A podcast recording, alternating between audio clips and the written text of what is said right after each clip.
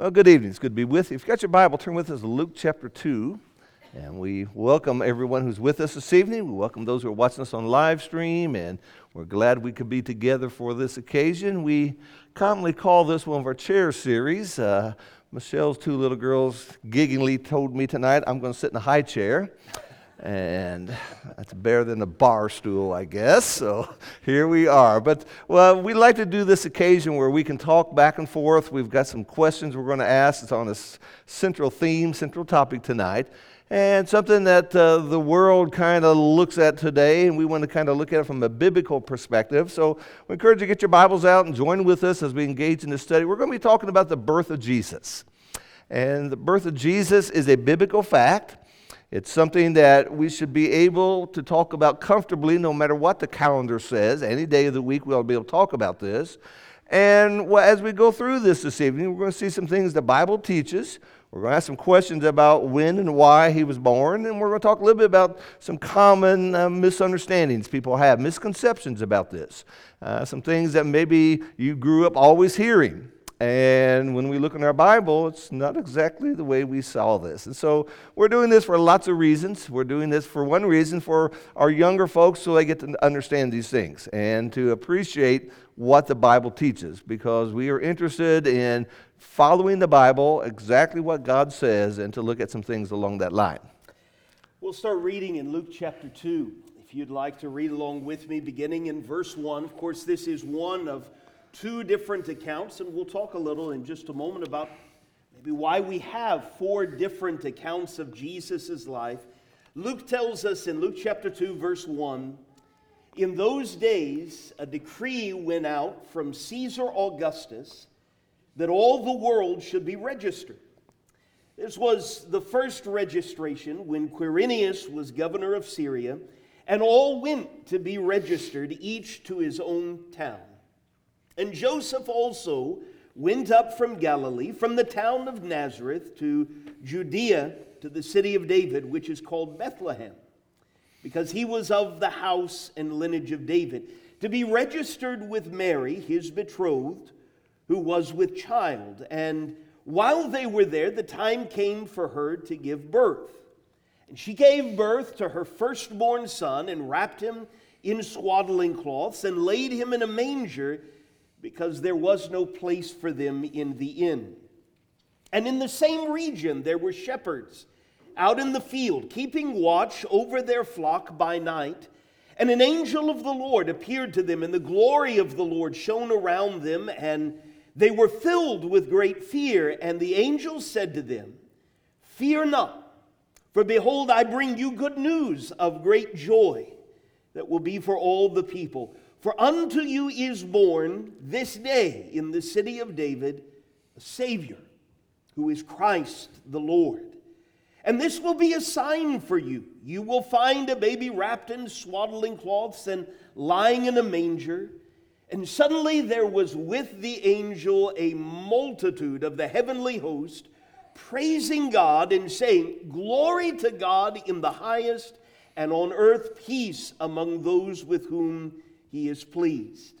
When the angels went away from them into heaven, the shepherds said to one another, Let us go over to Bethlehem and see this thing that has happened, which the Lord has made known to us.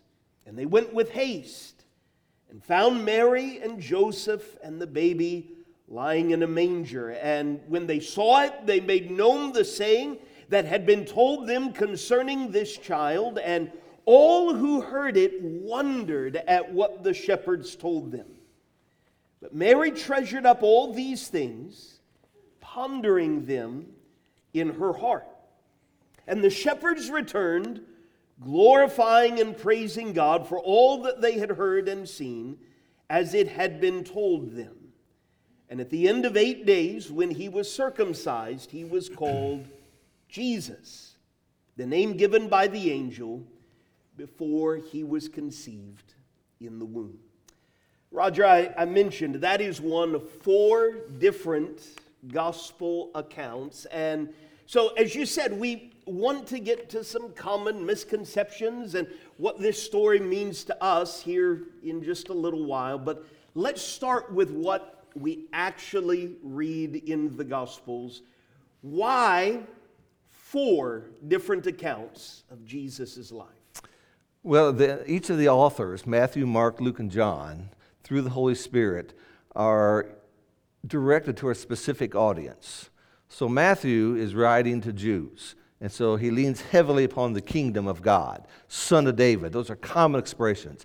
A lot of Old Testament in the Gospel of Matthew. Matthew begins with the birth of Jesus, very similar to what Luke does. Mark is, is written to Roman Christians and it's like the Cliff Note version of the Gospels. It's very condensed. And he begins with Jesus preaching. So he doesn't begin with the birth, he just begins with the ministry. Gospel of Luke, we just also read about. Luke was kind of a universal gospel in the sense he's writing to Gentiles predominantly. And he's going to talk a lot about how Jesus is a friend to all people. And so the, the parables and the miracles of Jesus. We, we read a lot about the Samaritans and the outcasts in the Gospel of Luke. He begins with the same idea of the birth of Jesus. John was a universal gospel written to uh, the whole world, to everybody, and he begins in John 1, verse 1 In the beginning was the Word, and the Word was with God, and the Word was God. So John begins even before Jesus came to earth, identifying that he is deity all along. So we got four different views, four different perspectives four different uh, standpoints of looking at these things, but together they give this wonderful, wonderful picture of who Jesus is. And so when we, when we think about Jesus' birth, uh, I think we understand the central part of his ministry was coming to the cross. That's what it was all about him coming and dying on the cross, being resurrected for the salvation of our souls. And so, why didn't he just start as an adult? Why be born as a baby? And the Bible tells us very little about his life until he starts preaching. And why about that? Yeah, yeah. Uh, I, we usually mention at times like this that uh, we know the questions, we don't know the answers that, that each other are going to offer. Uh, when we started talking about this question several days ago, um, there were there were several answers that came to my mind, but I tried to kind of condense it as much as possible. The first one that immediately stands out to me is to fulfill prophecy. We know, and we'll probably revisit before we're done, God had promised through the prophet Isaiah that a virgin would conceive and bear a son, that that son would come to be known as Emmanuel, God with us. And we know that Matthew picks up Isaiah chapter 7, that prophecy, and connects it to the events that he's recording in Matthew chapter 1. And so, why a baby? Well, number one, to fulfill prophecy. Number two, to fulfill a promise.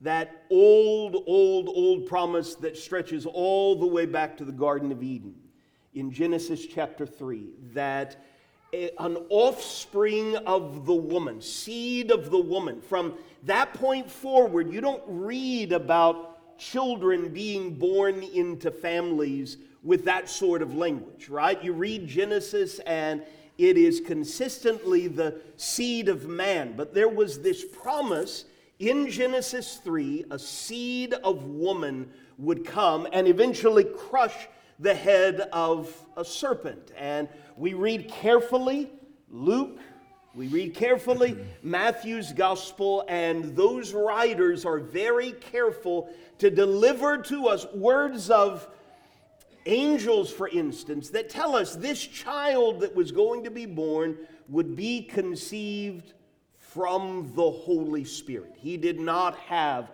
an earthly father, a physical father, the way that we think of. But if you go back to your in your Bibles to Hebrews chapter 2, there were two other things that I jotted down that I think are really really important. First of all, to sympathize with us, to become that sympathetic high priest that is described in Hebrews. Hebrews chapter 2, if we started reading in verse 5, the writer says, It was not to angels that God subjected the world to come of which we are now speaking. It has been testified somewhere what is man that you are mindful of him, or the Son of Man that you care for him? What he's doing is reaching all the way back to Psalm 8 and applying it to this Jesus. You have made him for a little while lower than the angels. You have crowned him with glory and honor, putting everything in subjection under his feet. Now, in putting everything in subjection to him, he left nothing outside of his control. At present, we do not yet see everything in subjection to him, but we see him who for a little while was made lower than the angels, namely Jesus, crowned with glory and honor because of the suffering of death, so that by the grace of God he might taste death for everyone. You skip down to verse 14, where the writer says, Since therefore the children share in flesh and blood, he himself likewise partook of the same things. And if we kept reading, we could go to Hebrews 4, and he, he emphasizes that by living this sort of life, by partaking of flesh and blood, he is a high priest who is able to sympathize with us, sympathize with our weaknesses, sympathize with what it means to be tempted. He would not have been able to do that, I believe, had he not experienced growing up. Jesus knew what it was to be a 15 year old. We don't often think about that because we don't really have those sorts of descriptions. But if I could throw one more uh, into the mix, if you go back to Philippians chapter 2, I, I think the idea of teaching us humility. Had he simply appeared as a 30 year old out of nothing and started his ministry, I'm not sure Paul would have been able to write what he did in Philippians chapter 2 that bridges all the way to us. You remember how in verse 5 have this mind among yourselves, which is yours in Christ Jesus, who, though he was in the form of God, did not count equality with God a thing to be grasped, but emptied himself by taking the form of a servant, being born in the likeness of men. And of course, he goes on to talk about what he accomplished in his death. But being born in the likeness of men and attaching that to the call for all of us to have this humble mind. We don't know a lot about his early years, but we do know he experienced what it is to be human. Well, and, and Hebrews 4 again tells us that he is without sin. Yeah. So had he, had he been here at age 30 and just lived here three years? Yeah, you know. But he was a teenager. And how many times have we heard all teenagers mess up? All teenagers sin. not Jesus. Not Jesus. And so, so he went through all those years. And sometimes we might think, well, he doesn't know what's like to be, you know, 18 years old and not sure what you're going to do. Well, he was 18 years old. And, so not only can we sympathize, but he also was the pure sacrifice. Right. And I think that, that has a lot to do with that. Yeah. Let's think for a moment about another statement of Paul that is awfully important in all of this. Galatians 4, verse 4 tells us, In the fullness of time, God sent forth his Son. So, what does that mean? What is so essential about the time that Jesus came? Yeah, because you know we could say, well, why didn't he come right after Adam and Eve sinned? Come right then, takes care of it all. Why didn't he come during the days of Daniel? Why didn't he come right after the flood? I mean, why, why did it wait to the first century for him to come? And that passage answers that. There, there was a time, God had a clock, and that was the time God wanted Jesus to come. And so, some things that you've already said about the fulfillment of prophecy, uh, not only to his life itself, but to the kingdom. He, he had told through Daniel in Daniel chapter 2, in the days of these kings, God will establish his kingdom. Well, he went through Babylon, and then he went through the Persians, and then the uh, Greeks, and then the Romans. And so there, there was a set time in which Jesus was to come. Also, all those years, all that Old Testament, and when we study the Old Testament in our Bible classes, one of the lessons we learn is that Israel just fumbled and fumbled and fumbled. Uh, after David and Solomon, we see the division there. We see all these kings. Most of them were corrupt. Most of them led the nation away. And so God establishes that He is the authority, He is the voice. God establishes that we are sinful and we need a Savior. All of that comes about with that. But then there, I believe there's a, there's a unique element in the first century that especially makes this fullness of time so unique. Jesus came when the entire world basically was the Roman Empire. I have traveled to different countries. You got to have a passport to go from place to place to place because different countries, different rules. As close as Canada is to us, you don't just walk into Canada without a passport. And, but with, with Rome holding all the empire, Apostle Paul could go his first missionary journey, his second missionary journey, his third missionary journey, and travel from place to place to place to place very easily. Also, because of the Romans, basically that entire empire spoke one language, and that was Greek. Very easy to do that. Also, because of the Romans, they had Roman roads. Now, they're not like our highways, but, but for their times, they were very efficient. So, Jesus came at a unique opportunity, a unique time. Everything came together, not by coincidence, but by the power of God. And that is what God wanted to be fulfilled. It's fascinating how God can use everyday things that are revolutionary advancements in our world, in our society the inventors of those things may not even believe in him, but God can use those things to accomplish his purposes in his time. Absolutely. Next question Why Mary? All right. Why Mary? Let's go back to the Gospel of Luke, chapter 1. I, I would offer two answers to that. Number one, she's a daughter of Abraham.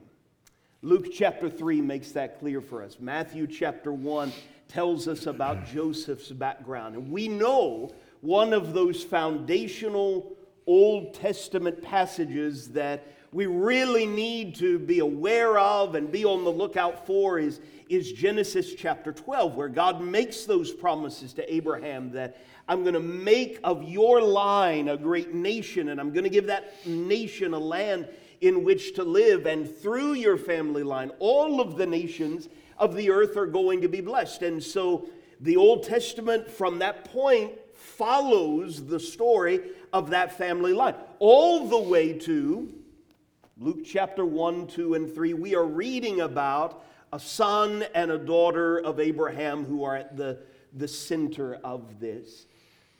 But I would offer number two, her heart. And there's so much we don't know about her based on that Isaiah passage and the language that those people spoke. She is probably a very young woman, right? But Luke chapter 1, I think, gives us such a beautiful glimpse into her heart when, right around verse 39, she goes and she visits her relative Elizabeth, who is also miraculously with child. Verse 41 tells us that when Elizabeth heard the greeting of Mary, the baby leaped in her womb. Elizabeth was filled with the Holy Spirit. She exclaimed with a loud cry, Blessed are you, speaking of Mary, among women, and blessed is the fruit of your womb. And why is this granted to me that the mother of my Lord should come to me? For behold, when the sound of your greeting came to my ears, the baby in my womb leaped for joy. Pay attention to verse 45. And blessed is she who believed that there would be a fulfillment of what was spoken to her from the Lord. And then Mary speaks up My soul magnifies the Lord, and my spirit rejoices in God my Savior, for he has looked on the humble estate of his servant. For behold, from now on all generations will call me blessed.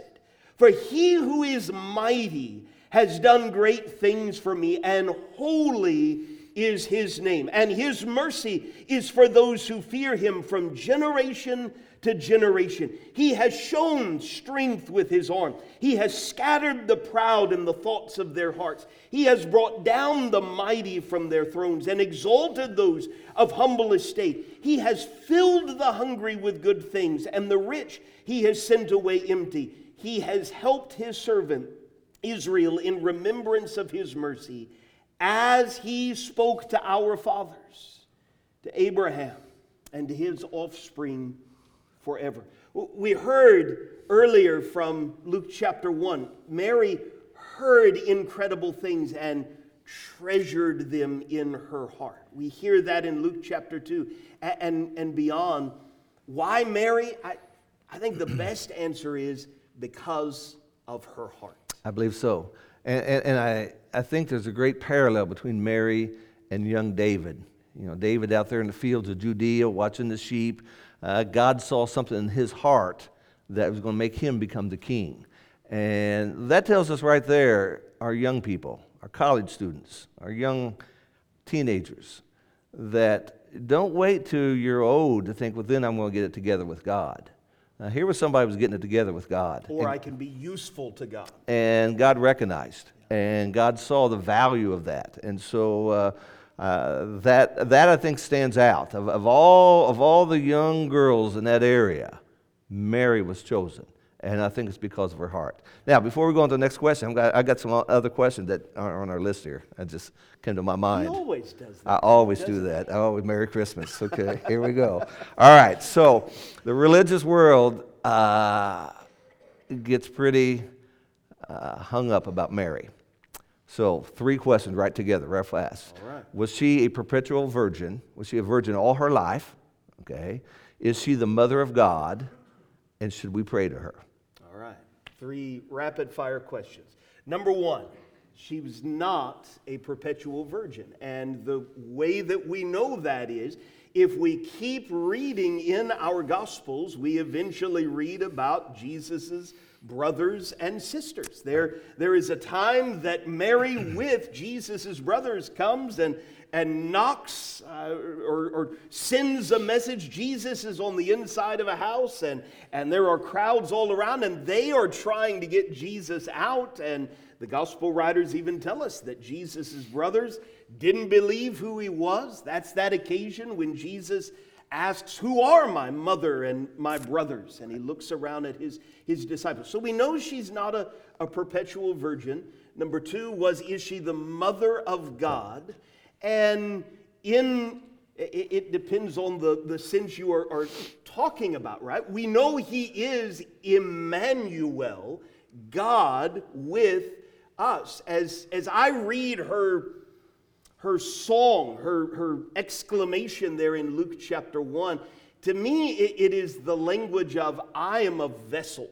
I, I am willing to be used by God. And I don't understand the how or the when or the why, but my heart is open. And in that sense, she is a vessel for God even before he is born. Because, you know, if we use the definition of God as God is eternal, mm-hmm. how can someone be before eternal? Yeah. That doesn't make any sense. Yeah, yeah. Okay, then number three. Number three was should we pray to her? We never have any example ever in Scripture of anyone praying to her. And for that reason, I, I would say no. Uh, number one, we don't have an example of that. Number two, she was just a human being, right? We have, we referenced it briefly earlier from Hebrews 4, we have a perfect, all sufficient intercessor. His name is Jesus. Jesus. We yeah. studied in our Bible classes, our building blocks classes this morning from 2 Corinthians 1, verse 20. All the promises of God find their yes in Jesus. Therefore, it is through him that we offer our Ma- praise. Mary doesn't forgive our sins. Mary's not our Savior, it's Jesus. And that's, that's something we just need to appreciate. I'm, I'm, I didn't know what was coming there. You never know. All right. So we've talked a little bit about the some of the background, very important context. Let's let's get a little into the accounts themselves. We know we heard from Luke chapter 2 that shepherds are notified that night of what had happened. Why shepherds? well, we're not told exactly, but in Luke 2, verse 8, in the same region, there were some shepherds staying in the fields, keeping watch over their flock by night, and an angel of the Lord suddenly stood before them. Uh, they didn't go to kings, they didn't go to the movers and shakers, they didn't go to Hollywood, they went to humble shepherds. Jesus is going to come humbly, and we'll see that in just a few moments. Jesus himself, in the book of Peter, is called the chief shepherd. So, the very concept of, of who first got this identification outside of Mary and Joseph, it was shepherds. And I think that just this speaks to his, his humbleness, the common people who Jesus was going to be before, who he came to die for.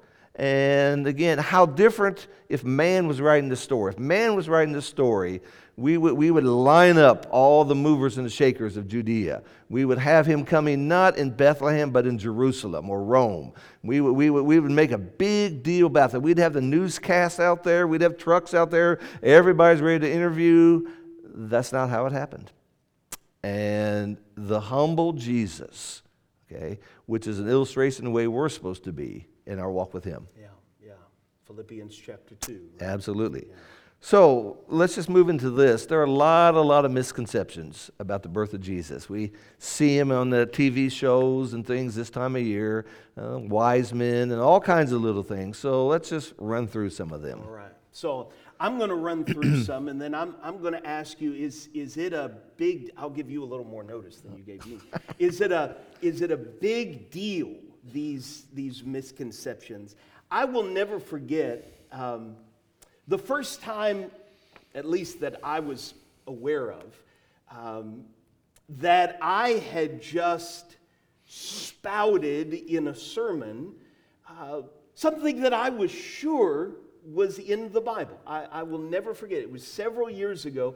Uh, I was talking about Saul of Tarsus on the road to Damascus to persecute Christians. And of course, we read of that powerful encounter with Jesus. And I, I said, I, I went back and listened to it, and yeah, I, I, I said it, said something about this light shining from heaven and it knocked Saul down off of his horse and and you know he heard this voice and there were others around him and I went on from there and I I had a very careful Bible student, wise brother in Christ that that taught me so many things. He came up to me after that sermon when it was just the two of us and he said, "What color horse do you think that was?"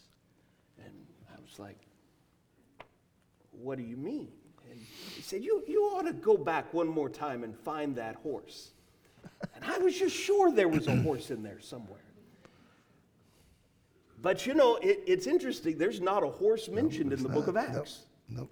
Uh, not there. and, and so I started thinking, okay, where did I get that? And, and the best thing I can piece together is, you know, we've got all of this Renaissance art and we've got all of these conceptions. We even use, of course, visual representations for different things, but you and I have talked about before, we need to be really careful about what we throw up on a screen, what we use in Bible classes, even children's Bible classes, right? Because we can begin to build pictures through artwork, through popular songs, whatever it is, as to, well, I'm, I'm sure that's there somewhere, when in fact, It's not. it's not there.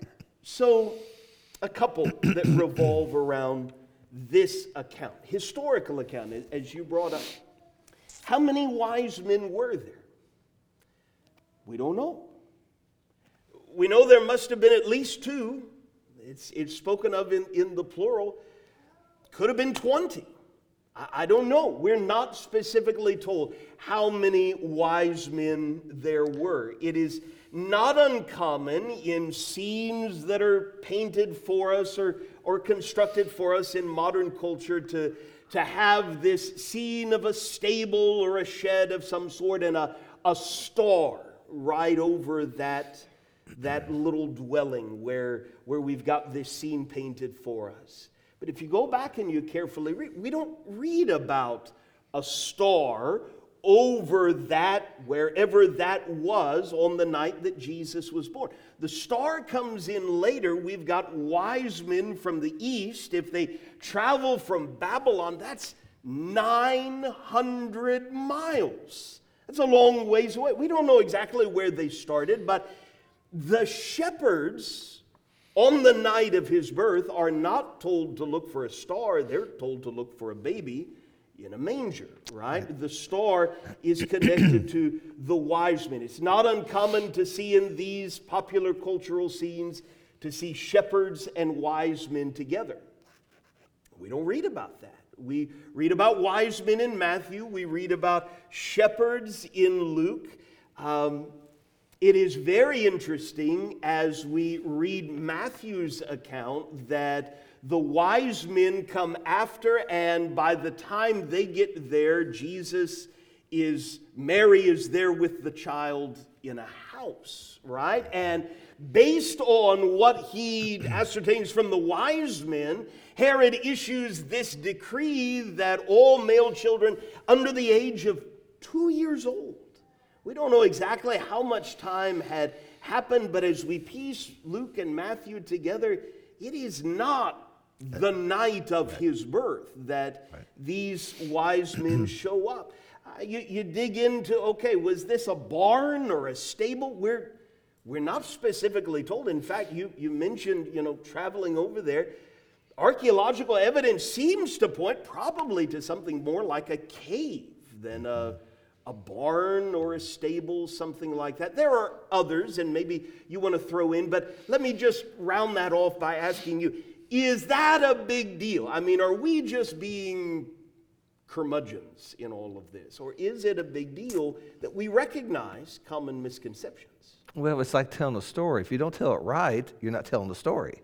And God gives us the story, and we need to as in any aspect, be as accurate and as biblical, speak as the Bible speaks, is what we should be doing. And so, uh, yeah, it does matter. I mean, you know, I, you know, are we going to uh, blow a gasket because somebody says, "Well, the wise men were in the manger"? Well, that's not accurately, you know, that's not accurate. But you know, if you want to follow the Bible, let's just get it right. And, and those things matter. And and so details matter. And so. Uh, you know, when, when, once, you, once you've looked at this story and looked at it closely, and you start watching some of these shows on TV, you start saying, oh, that's not, that's not, you know, and you can just get real disgusted.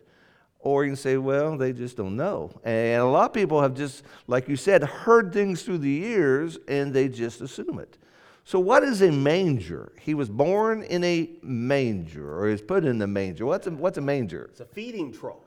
And again, we, we see today a lot of times these popular conceptions of it being made of wood. Um, culturally, historically, more than likely made of stone, carved out of stone. You can still travel to that part of the world right. today and see ancient feeding troughs cut out of stone. Right? So, you young mothers think about putting your little newborn baby in a trough where a cow is just eating?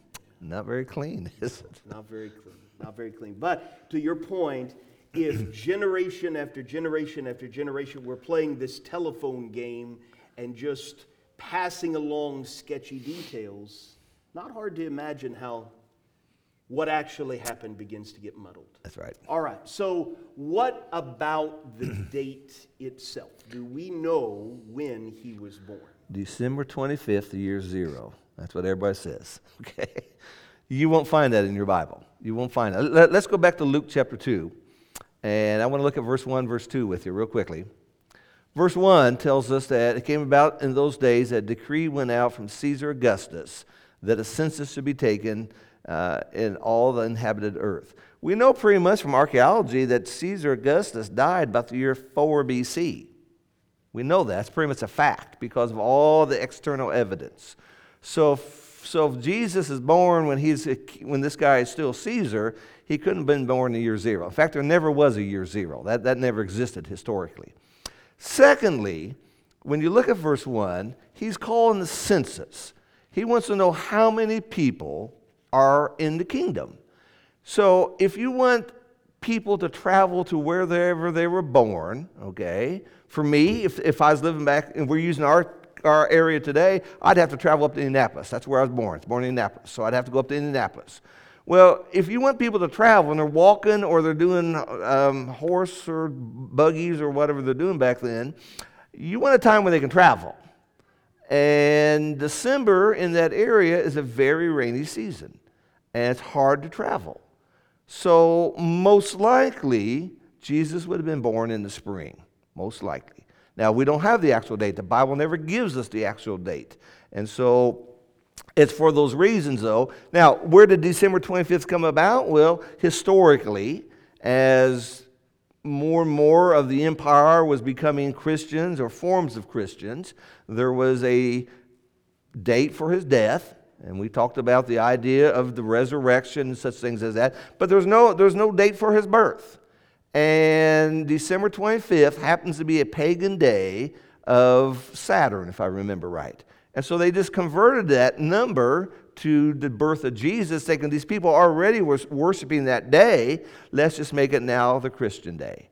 And that's really the basis of where they got that date. There's no biblical reference, there's no Bible behind that. It was just kind of a uh, thinking of some uh, scholars a long time ago, and they weren't right on that. Yeah. So, yeah. okay?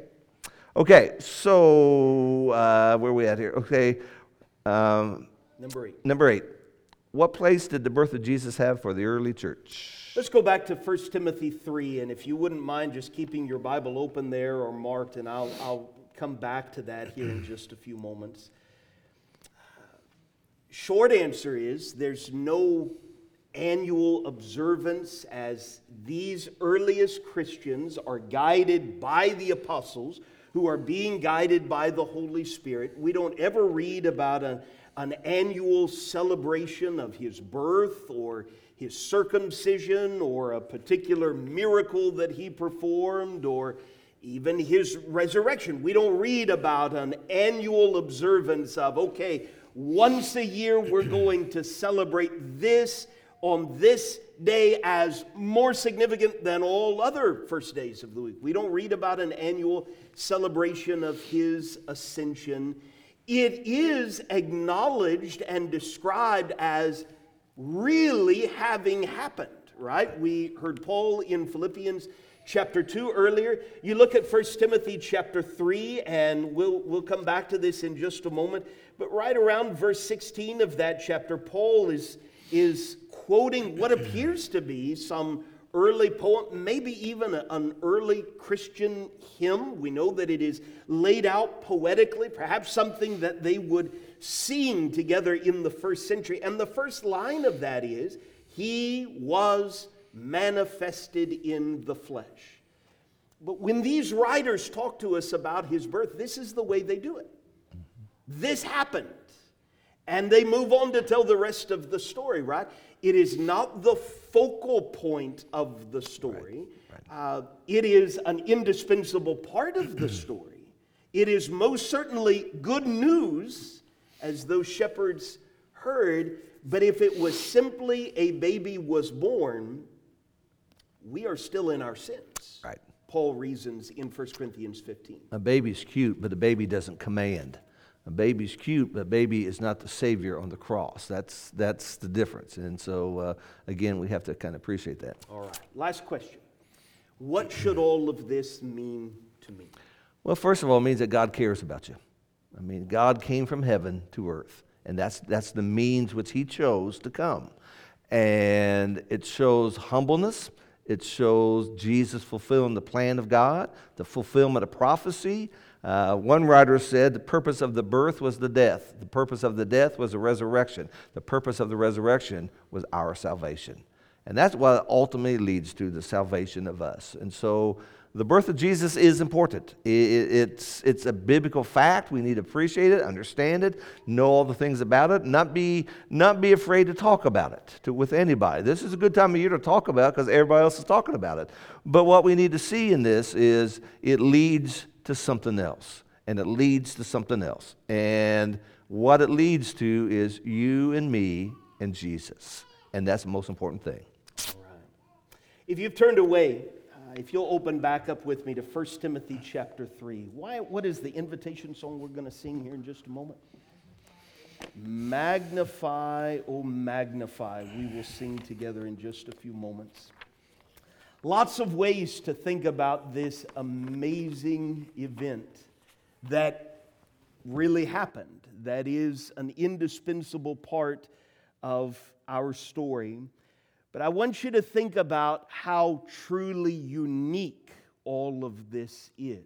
There have been how many times? Hundreds, a thousand, thousands of times that a baby was born, and eventually that baby grew up and became a king. But this is the only time in history that a king became a baby. And that is truly significant because it, it, it, reminds us of who he is. Roger mentioned that uh, th- there are plenty of people who are, are fascinated by the idea of baby Jesus, but not so fascinated when he grows up and begins talking about taking up a cross and following him. But this is bedrock. Paul in 1 Timothy chapter 3 verse 14 writes to Timothy who has been left in Ephesus and says, "I hope to come to you soon, but I am writing these things to you so that if I delay you may know how one ought to behave in the household of God, which is the church of the living God, a pillar and buttress of the truth. Great indeed, we confess, is the mystery of godliness. He was manifested in the flesh, vindicated by the Spirit, seen by angels, proclaimed among the nations, believed on in the world taken up in glory. As you just think line by line about what is being communicated there, he was manifested in the flesh. He, he was really born. He was vindicated by the Spirit. He was really raised from the dead. He was seen by angels. He really ascended into the heavens. He was proclaimed among the nations. This news contained in our New Testaments really matters. Here's the response that all of this news, this entire story, is calling for. Line number five He was believed on in the world, taken up in glory. And of course, the end of the story is he is going to come again. Not as a little baby, that has been accomplished, right?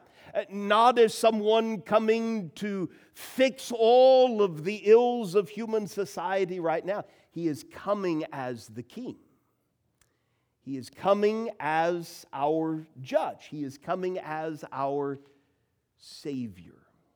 And so we're going to sing a song magnifying this King together. We so appreciate you being here tonight. And if there is something that we can do for you this evening, if we can pray for you, if you've reached the point where you know it is time to submit your life to this King, would you let us know how we can help by coming to the front while we stand and sing?